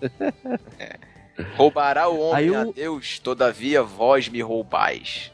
É. Nos dízimos e nas ofertas. Tá lá. É, é, é que tem que. A gente não vai entrar no contexto ali, mas é todo o contexto do, Sim. Do templo, né? Da, da lei. E não- a gente não vai entrar nisso, mas ali faz sentido aquilo que, Jesus- que Deus está falando, né? Mas pra gente tem que, tem que entender né, o que isso quer Então. significar, na verdade. Lá no início, eu fiz a seguinte pergunta pra vocês. Mas, ué, o que tá escrito na Bíblia não é Deus falando pra mim que eu tenho que fazer? É exatamente nesse sentido que o pessoal pega essa, Sim. pega esse versículo sem analisar o contexto, pra quem Deus estava falando, qual era a intenção do autor, qual era a cabeça de quem estava ouvindo naquele momento, pra quem foi endereçado aquilo Uhum. que Malaquias escreveu.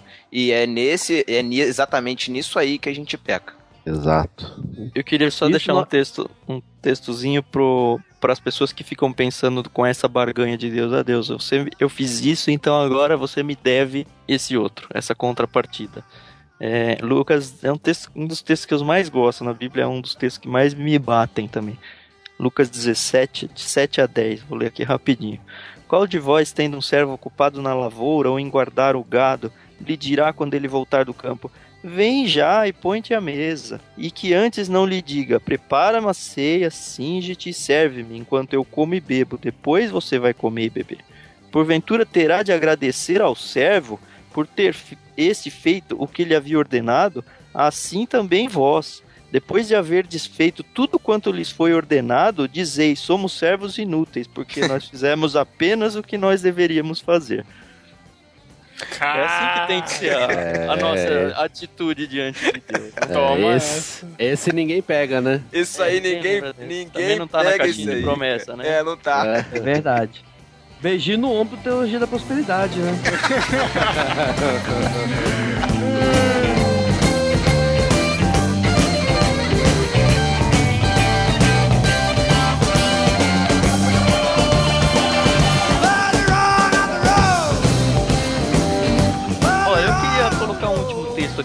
favor, mulheres não me entendam mal, mas é porque esse texto é muito mal, muito, muito, muito mal interpretado e ele é uma interpretação muito fácil de ser feita. Efésios 5, 22. As pessoas costumam emendar o verso 21 e o 22, falando assim: Sujeitando-vos uns aos outros no temor de Cristo, as mulheres sejam submissas aos próprios maridos como ao Senhor. E aí fala: olha, sujeitando-vos uns aos outros, então as mulheres não têm que ser submissas, porque é uns aos outros. Esse é o argumento que eles fazem, e pra mim é um argumento muito furado. Porque se você simplesmente lê o capítulo 5 e o capítulo 6 com sem pressupostos na sua cabeça, você vai ver muito claro a seguinte estrutura. Nos versos 18 a 21, ele dá a tese, que é a questão da sujeição, dando sempre graças por tudo a nosso Deus e Pai, em nome no- do nosso Senhor Jesus Cristo, sujeitando-vos uns aos outros no temor de Cristo. Ponto, acabou. Vamos abrir um parágrafo novo? Aliás, não vamos abrir um parágrafo novo, vamos abrir vários parágrafos e todos eles vão trabalhar algum aspecto dessa sujeição. Então, no verso do 22, a gente tem a sujeição das mulheres em relação aos seus maridos. Nos versos 25, nós temos os maridos não se sujeitando, mas amando as vossas mulheres. Mais adiante, no verso, primeiro verso do capítulo 6, os, falando sobre os filhos, que eles têm que se submeter aos seus pais. No verso 5 do capítulo 6, dos servos que têm que se submeter aos seus senhores. E o texto vai seguindo com vários exemplos que é simplesmente a aplicação daquilo que foi lançado lá no início, que é a tese de, olha, existe sujeição dentro do corpo de Cristo em vários contextos. Um deles, que é o primeiro que Paulo coloca aqui, é da esposa em relação ao seu marido. É tão simples quanto isso. E as pessoas querem tentar traçar uma teologia feminista aqui que não cabe. E aí, se vocês quiserem entrar nos assuntos de, ah, não, a submissão feminina tá certo ou tá errado, aí são outros textos que eu não sei se vale a pena a gente entrar. É, é, é que nesse texto, eu entendi, que nesse texto especificamente não tem saída teológica para você falar que É um, é su- um se suje- sujeita ao outro. É a mulher que se sujeita ao marido. É isso tá que Paulo Isso. deixa claro. Então eu não posso pegar o texto anterior lá e falar, não, é um ao outro. Não, ele tá deixando É, se claro você as junta- relações. Se você junta o 21 e o 22 para tentar trazer a submissão de uns aos outros para o contexto da mulher, você quebra a estrutura de tudo, de todo o resto. Que é, Então, porque os aí os filhos- filhos... Os é, os filhos não precisam mais ser submissos. isso. E o os servo servos é, não em precisam mais relação ser submissos.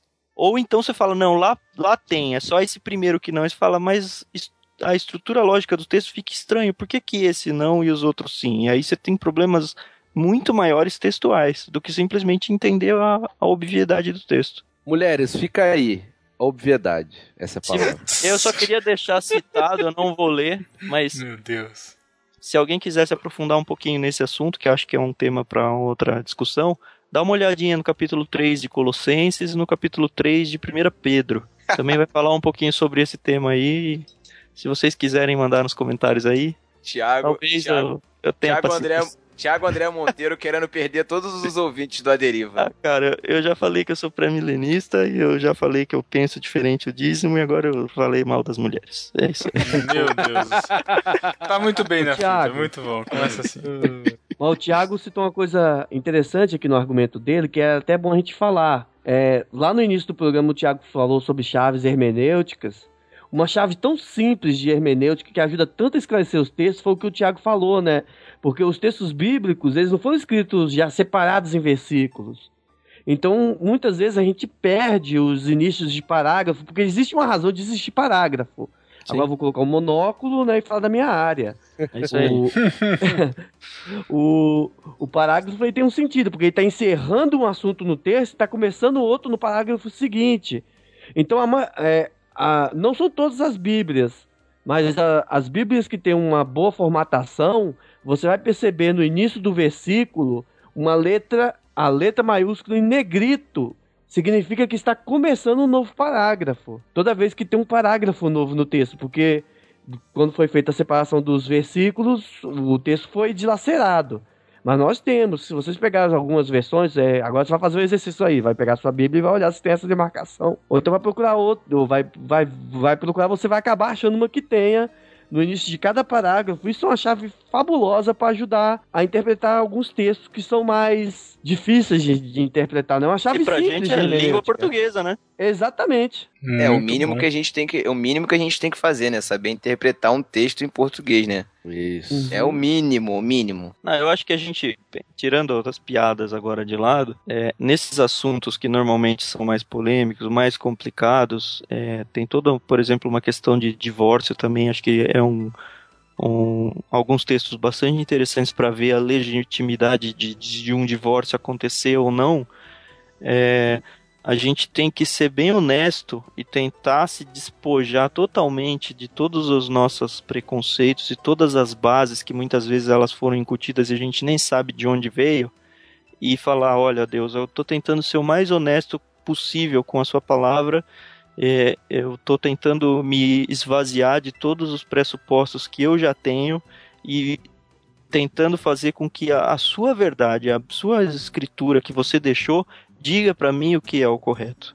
E aí sim, a gente trata, traça uma hermenêutica saudável, traça alguns princípios, algumas bases para que eu não chegue totalmente nu ao texto, mas eu não vou com pressupostos teológicos para ele. Esse é um exercício legal que é, eu sei que é meio impossível de se fazer em alguns contextos, mas é um, é um exercício muito interessante, porque muitas vezes a gente chega ao ponto de falar: Poxa Deus, eu acreditei 25 anos aqui numa coisa, defendia com unhas e dentes e, e agora parece que eu tô enxergando que é diferente. Isso já aconteceu comigo. E muitas vezes, quando isso acontece, a gente não só tem que mudar aquele conteúdo, mas a gente tem que abandonar tudo que a gente construiu em cima dessa base que ruiu. Isso é um exercício de humildade e de crescimento diante de Deus. Falou, ó Deus, eu entendi que é totalmente diferente do que eu conhecia. Eu tenho que ser humilde e voltar e começar tudo, construir tudo de novo, embaixo de oração, embaixo de estudo bíblico. E a gente tem que ser honesto. É melhor eu ficar 25 anos errado e a partir de hoje eu me corrigir do que eu falar, não, já, eu já sou assim e pronto e eu vou ficar mais 25 errado. universal se apossando dos céus. Distante do trono, caçadores de Deus, ao som de um chofar. Então é isso, galera. Muitos textos ficaram de fora da nossa pauta. Fiquem aí, deem é, seus comentários, deem suas sugestões de versículos também, fora de texto, textos fora de, de contextos. E até 15 dias. Dan, muito obrigado pela participação. Cara, sempre muito gostoso participar aqui com vocês. Um grande abraço a todos e, por favor, não me esganem nos comentários. E Alex, valeu Zaço também. Enfim, conseguiu participar. Enfim. Olha aí, enfim. Aê! O que, que você tem que falar? O que, que você tem que falar, Alex? Vai, fala. pode Toma falar, essa, tá. Jaqueline. É boa. Acabou o boicote. Agora a gente descobre que o Pedro esqueceu de ligar o REC, né? Não, pelo amor de Deus. Nem brinca, nossa. Nem brinca. Enfim, até 15 dias. Valeu, galera. Tchau. Tchau, tchau, valeu. Tchau, pessoal. Epístolas. Vai virar vinheta isso agora, cara. repetições. É proibido pensar. Meras repetições. É proibido pensar. Sons. É proibido.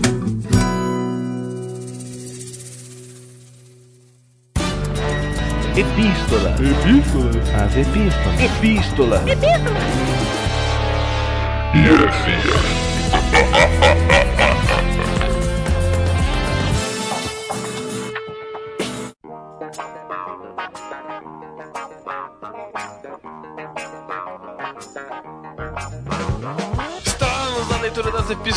heresias dos podcasts Pérolas do Gospel e do Express sobre Noé, Thiago. Exatamente, Pedro. Como você fala. Tá todo mundo com mania de ficar copiando meu bordão aí nos podcasts, É. leitura Ah. de e-mail, tô, tá, um- tá uma graça, né? Arranhando a garganta. E se você quiser melhorar o seu feedback para No Barquinho, você pode mandar a sua epístola para podcast.nobarquinho.com. Isso aí, você encontra o Barquinho nas redes sociais, você vai lá no nosso site, no barquinho.com, na parte superior você vai encontrar todas as redes sociais, ou também se quiser ser mais rápido, você vai lá em qualquer rede social e busca por No Barquinho, que você acha a gente.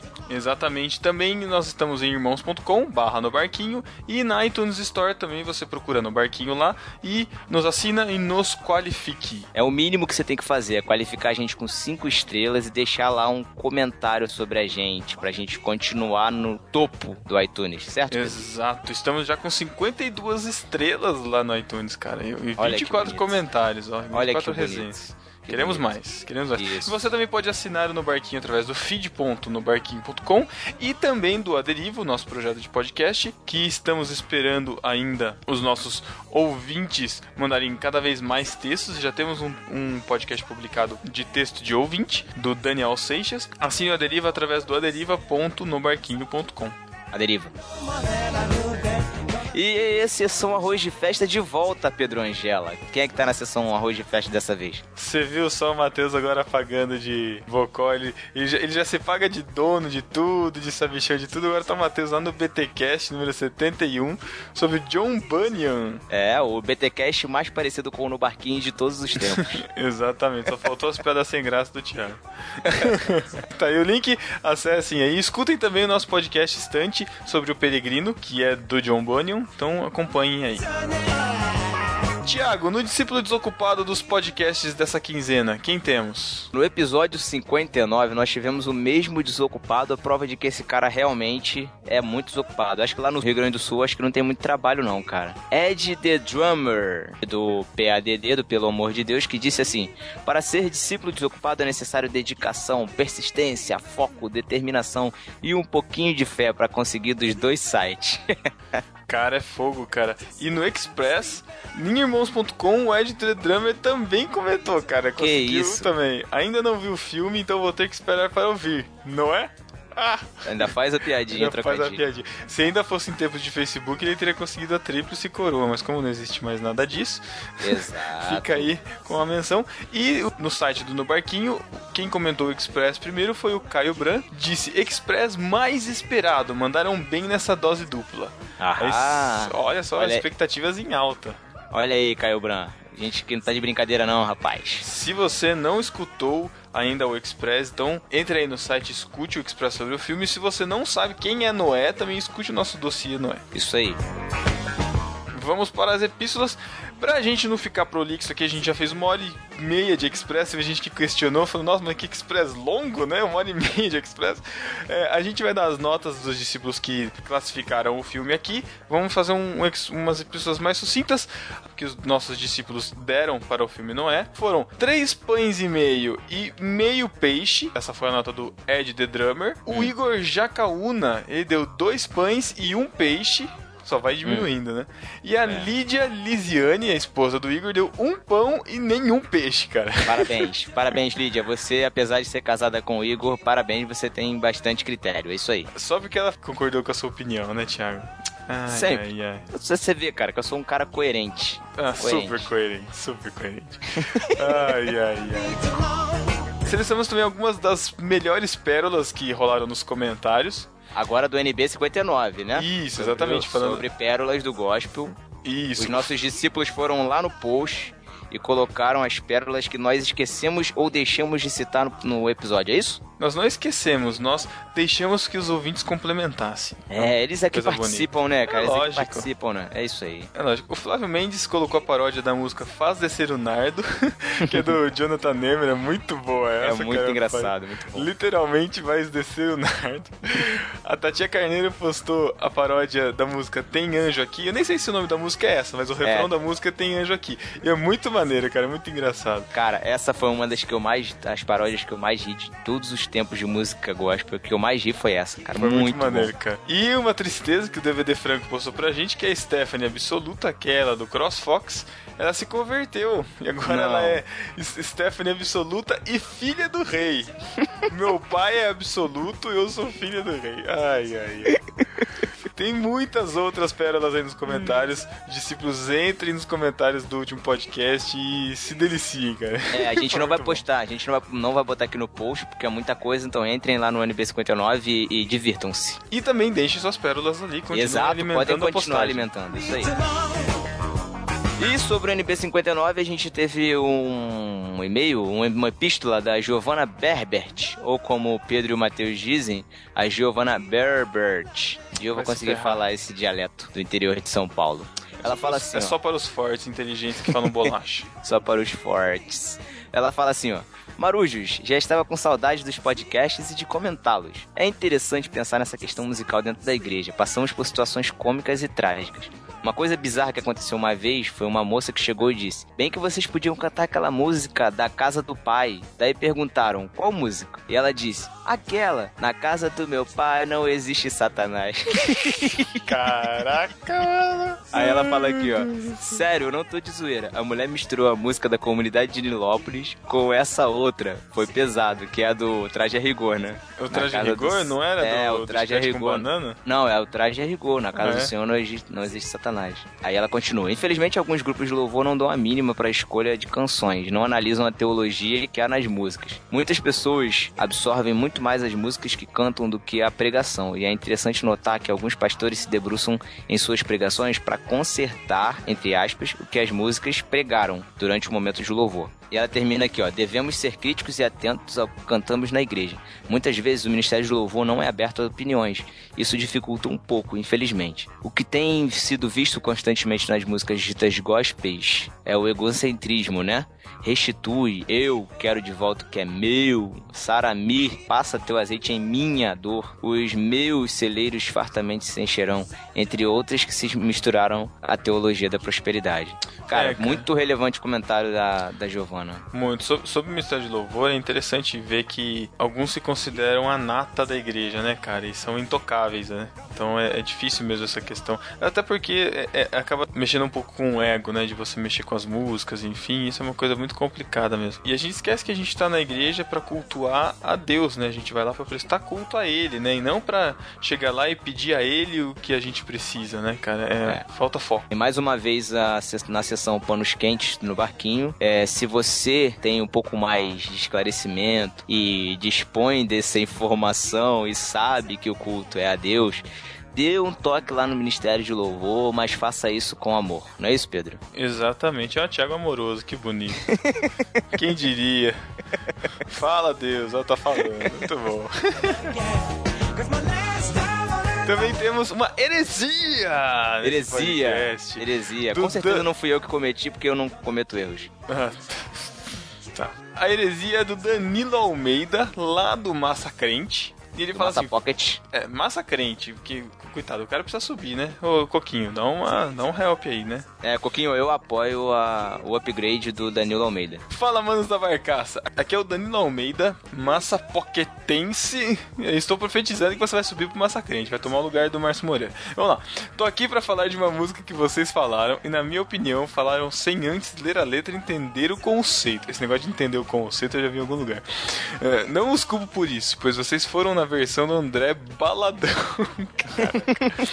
e nesse caso já pré-julgamos que seja besteira. Isso é normal, graças ao estigma que esses cantores carregam. A música é do hino do cantor cristão 618. Caraca, chuvas de bênçãos. O hinário novo cântico que a gente usa na presbiteriana, cara, ele tem 400 hinos e eu já achei que fosse bastante. Eu não sabia que o cantor cristão tinha mais de 600 É, músicas, cara. É, o cantor é isso mesmo. Acho que tem uma versão nova do cantor que tem 600 e pouco e a harpa cristã estendida agora acho que tem também por aí. Caraca, estendido aqui, mano. É, versão estendida. Muito bom. Bom, esse hino não diz sobre bênçãos terrenas. Aliás, o que vemos nas músicas do cantor, harpa e inário, são músicas que nos colocam verdades teológicas que nos edificam e dificilmente, nenhuma que eu me lembre, falam besteiras teologicamente erradas, até mesmo porque não permitiam qualquer um escrever teologia ou hinos. Essa música trata da bênção da salvação em Cristo, do porvir, fala de gotas de bênçãos, pois a plenitude não chegou. Portanto, não apenas de um apelo neopentecostal desenfreado por bênção, mas de um anúncio da glória que será manifestada nos que creram no Cordeiro. Perfeito, cara. Ele faz uma colocação em cima do comentário que eu, logo no início do podcast, né? O Pedro e o Matheus fizeram. Mas aí o Matheus deu uma resposta pra ele lá, dizendo sobre o contexto. Isso E é, é- relevante, cara. E, e acho que é por isso que eu citei, porque normalmente, apesar de ter esse, esse contexto de, de manifestar a glória de Deus, o contexto em que a música é tocada, ou a ênfase que é dada na ministração e tal, é da questão de bênçãos materiais e de chuvas Isso. e que precisamos de bênçãos, né? Isso, e só pra Infelizmente. lembrar, só para lembrar essa mesma melodia, né? A melodia da música com uma letra um pouco diferente também tem na harpa cristã. É a música número 1 um da harpa. Logo que você abre a harpa, essa é a primeira música. Legal. Então, o pessoal da Assembleia de Deus aí tá acostumado com a harpa cristã. Também é uma boa música, cara. A letra também da harpa cristã, se você for analisar, também é muito boa. E existem sim algumas músicas, mesmo no, no Inário, eu já vi alguns pastores cri- é, questionando algumas letras, enfim, assim, de qualquer forma a gente tem que ter um, um- um olhar crítico, né, e, e reter o que é bom do que a gente tá ouvindo e do que a gente tá cantando. Ah, sim. Inclusive, é, o fato de existir uma mesma... é, duas letras diferentes com uma mesma melodia em dois inários diferentes já mostra já essa diferença de, de teologia, né? É diferença da ênfase. Aí a gente vai... já entra em uma outra discussão. Valeu, Danilo, pela correção aí e desejamos que você seja promovido em breve. Exatamente. E... Pedro, Olha aí. Que Olha filho só. mãe, olha a virada. Olha a virada, nunca o fez que que tá vindo aí, cara? O que que tá vindo? Já tô vendo lá de longe. O que que tá vindo aí? Cara, lá longe eu vejo o Matheus chegando com um pergaminho, corrigindo todas as, as suas entradas ridículas que ele faz aqui no Beijo do Matheus. Ele chega com o seu pergaminho em mãos, balançando no ar, balançando no outro lado o seu batonzinho rosa, nude, melhor, nude que tá na tendência, né? é mainstream, de acordo com a Jaque, querendo dar um beijinho em todos os ouvintes. Chegou aquele momento que todo mundo adora. Vai se ferrar. Não. Ai, lá vem, tchau. Botão, eu odeio. Ai, cara. Seja melhor. Tchau. Um beijo do Matheus pra você. Não.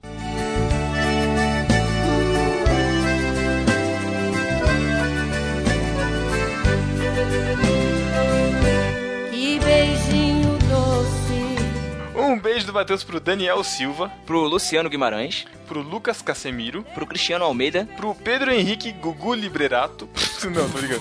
É Pedro Henrique Librelato. Caraca. difícil, hein? Pro Eduardo Silveira, Pra Tatiane Costa. pro Gabriel Martins, Pro Felipe Fraga. pro Rafael, Pro Wagner Gurgel. pro Lorival Gonçalves. Pro Sedutor Sass. É, É, não.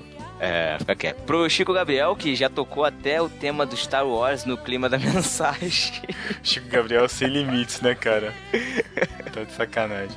Pro Marco Antônio Mesquita. Pro Éder Carvalhos. Pra Ivonete Proença. Pro Ivandro Menezes, que postou nos comentários o vídeo da transferência de unção, cara. Bem lembrado, é no barquinho, já antecipando tendências, né? Logo na semana que a gente lançou, falando sobre pérolas do gospel, a nossa lá. Enfim, né? Tô, É, tem nos né, comentários aí, vocês vão Isso aí, atrás. NB, NB Trends. Cala a boca. Depois eu falo de família NB, vocês ficam bravos. Pro nosso stalker de plantão, Fábio Kaiser. pra nossa Relações Públicas, Jaqueline Lima. Um beijo, Jaque. Um beijo do Matheus pro DVD Franco. Pro Gabriel Tuller, que já fez a abertura do louvor com o chofar, caraca. Como diz o Matheus, derrota. Né? Seja melhor. Um beijo do Matheus pro Igor Jacaúna. Pra Lídia Elisiane, esposa do Igor. Que tem ótimas opiniões sobre tudo. Do seu ponto de vista. Logicamente, quando concorda comigo. Um beijo do Matheus pro Ricardo Soares, o ganhador da nossa promoção da camiseta do, Virai, que deixou, mandou uma foto pra gente é, na fanpage com a camisa. A cara muito feliz que ele fez na foto, né? Bem feliz. Totalmente feliz. Expressivo. Ai. Um beijo do Matheus pro Flávio Mendes. Um beijo do Matheus pra Giovana Berbert. Pra Luciana Santos. Pro José Sebastião, que achou que nós não curtimos muito o movimento pentecostal. Calúnia. Eu- Cali, Caliúnia, Caliúnia. Eu acho que ele generalizou um pouquinho só a nossa opinião. É, e eu vou bem. convocar os, eu vou convocar os discípulos pra que entrem na postagem nada, do Thiago. NB59 e deem sua resposta lá. o- leia- Leiam o comentário do José Sebastião e, se possível, Não precisa, não precisa. Você é melhor que isso, Thiago, eu sei. Eu acredito. José Sebastião, beijo no ombro. Um beijo do Matheus pro Mailson Fernandes. Pro Danilo Almeida, do Massacrente. Pro Wesley Guedes. Pro Jim Tarik. Pro Ariel Gafo. Gafo. Ah, é um gafo. Ô, Gafo, você vai querer gafo ou colher? Nossa, tá, tá bom, tá bom. Um beijo do Matheus pra Hermana Borges, deve ser argentina, né? Um beijo do Matheus pra quase maratonista Maila Yasmin. Pro Caio Bran. Pro Bruno Guedão, que nos apresentou o seu podcast, A Toca, que tem dois episódios. O segundo episódio é sobre Noé. Acompanhe aí, tem o link na postagem. Cara, nunca perde a direção, né, cara? Hã? Ai, Guedão. Guedão. Nossa, Thiago. Putz, cara, você tá péssimo. Um beijo do Matheus também pro nosso amigo Tiago André Monteiro, o Tan, e também pro nosso amigo Alex Fábio Custódio, nossos tripulantes que participaram desse podcast que você acabou de ouvir. Exatamente. E um beijo pra você que não comenta, ou que faz tempo que não manda e-mail pra gente, não, não se comunica com a gente aqui pelas redes sociais, pelos comentários do podcast. Entre em contato com a gente, escreve aí, deixe seu comentário, sua opinião, seu desejo, seu, sua sugestão de tema. E até 15 dias. Valeu, galera! Tchau. Tá bom. Um abraço apertado, suspiro dobrado,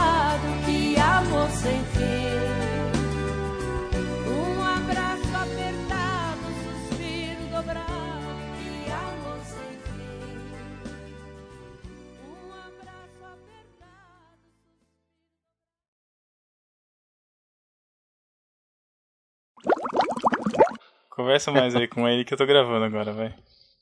Ô Lucas, Que? você, sa- você sabe o que que é podcast? Não. Não? Pede pro seu pai explicar pra você então. Sabe o que, que o papai e a mamãe estavam ouvindo no carro hoje? Que? Que eram os moços falando lá da oração? Não. Você tava dormindo, né? é um programa que as pessoas vão lá e falam. no- no- nesse podcast aí do Parquinho, eles falam do Papai do Céu. E aí todo mundo escuta na internet. Entendeu? Ô Lucas, E é isso aí. você gosta mais, na, na música do Pedro, Tiago no barquinho, você gosta mais do Pedro, Tiago e João ou do Pedro, Tiago e Mateus? Você gosta mais do João ou do Mateus? João. Do João? Mas aí não é Muito justo, bom. né? Sabe o garoto? A música? Vamos cantar junto? Vamos? Tem que cantar bem alto, tá bom? Eu canto uma vez e você canta de novo, tá bom? Quer? eu vi que você canta. Pedro, Tiago. Você quer que eu cante o Mateus ou o João? Pode falar. João? Pedro, Tiago e João num barquinho. Os três num barquinho no mar da Galileia. Jogaram a rede, mas não pegaram. Hum, Nada. Jogaram outra vez e nada.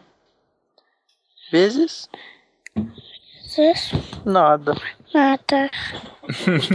que bonitinho. Manda um beijinho pra todo mundo. Fala boa noite. Boa noite.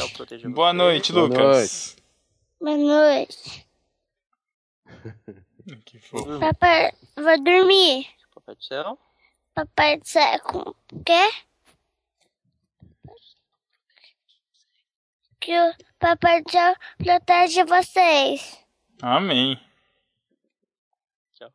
Tchau. Tchau. Tchau. Eu fico desconfortável nessas situações. Isso, Matheus. Fica tímido Dois. com a voz. Ai, olha esse Alex também, cara. Que é isso?